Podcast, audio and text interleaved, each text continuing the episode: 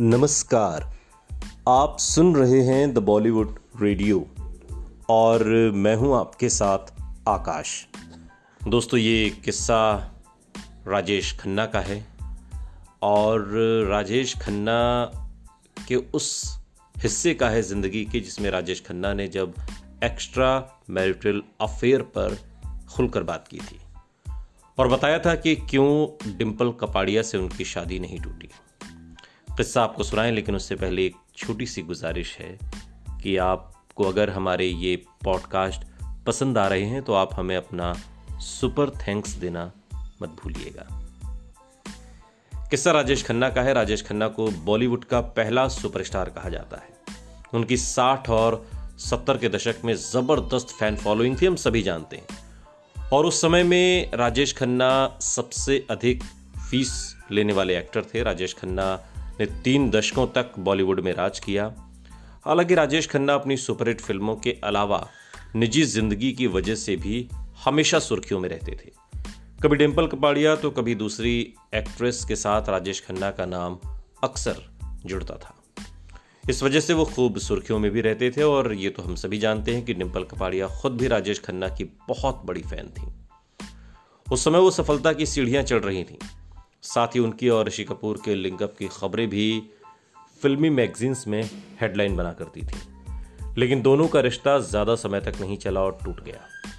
कहा जाता है कि राजेश खन्ना ने तुरंत ही डिम्पल कपाड़िया को प्रपोज कर दिया। वो हालाँकि तब राजेश खन्ना से तकरीबन 15-16 साल छोटी थी। लेकिन डिम्पल कपाड़िया ने भी उनके प्रपोजल को स्वीकार कर लिया और दोनों ने साल 1973 में शादी कर ली। तकरीबन 50 साल इस शादी को भी हो गए। उस दौर की मीडिया रिपोर्ट्स की माने तो एक इंटरव्यू में डिम्पल कपाड़िया ने कहा था कि मेरे लिए राजेश खन्ना से शादी करना बहुत बड़ी बात थी। मुझे नहीं लगता था कि मेरा सक्सेस सुपरस्टार राजेश खन्ना से शादी करने से ज़्यादा बड़ी बात थी। मैं उनकी बहुत बड़ी फ़ैन हुआ करती थी और ये किसी सपने के सच होने जैसा था। डिम्पल कपाड़िया और राजेश खन्ना की दो बेटियाँ, ट्विंकल खन्ना और रिंकी खन्ना हैं। हालाँकि सुपरस्टार राजेश खन्ना की चमक और डिम्पल कपाड़िया के लिए प्यार दोनों वक्त के साथ घटता गया।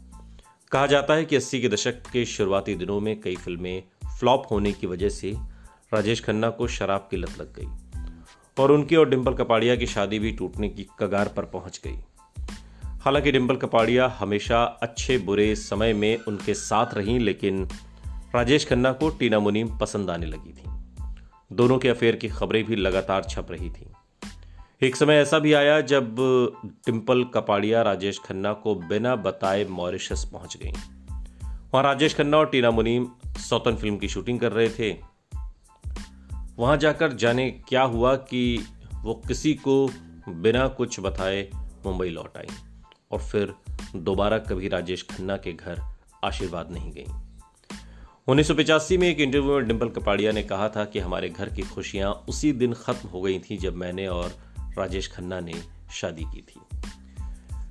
डिम्पल कपाड़िया और राजेश खन्ना ओपन रिलेशनशिप में थे और कहा जाता है कि डिम्पल कपाड़िया और सनी देओल एक दूसरे के करीब आ गए। लेकिन तमाम अनबन के बाद भी राजेश खन्ना अपनी पत्नी को तलाक देने के लिए अपनी बेटियों की वजह से तैयार नहीं थे। इससे टीना मुनीम को झटका लगा और उन्होंने राजेश खन्ना को छोड़ दिया। बाद में भी राजेश खन्ना के लिंकअप की खबरें आती रहीं। एक इंटरव्यू में राजेश खन्ना ने कहा था, मैंने डिम्पल से शादी रिबाउंड पर की थी, लेकिन टीना मेरे घाव पर बाम की तरह थी। कहा जाता है कि राजेश खन्ना न अपनी शादी से खुश थे और ना ही टीना मुनीम के साथ। वो अपनी शादी को भी कभी दूसरा मौका नहीं देना चाहते थे। और यही वजह थी कि ना तो राजेश खन्ना ने डिम्पल कपाड़िया से तलाक लिया, न बात के दिनों में उनके साथ रहे। सुनते रहिए द बॉलीवुड रेडियो, सुनता है सारा इंडिया। और हाँ सुपर थैंक्स देना मत भूलिएगा।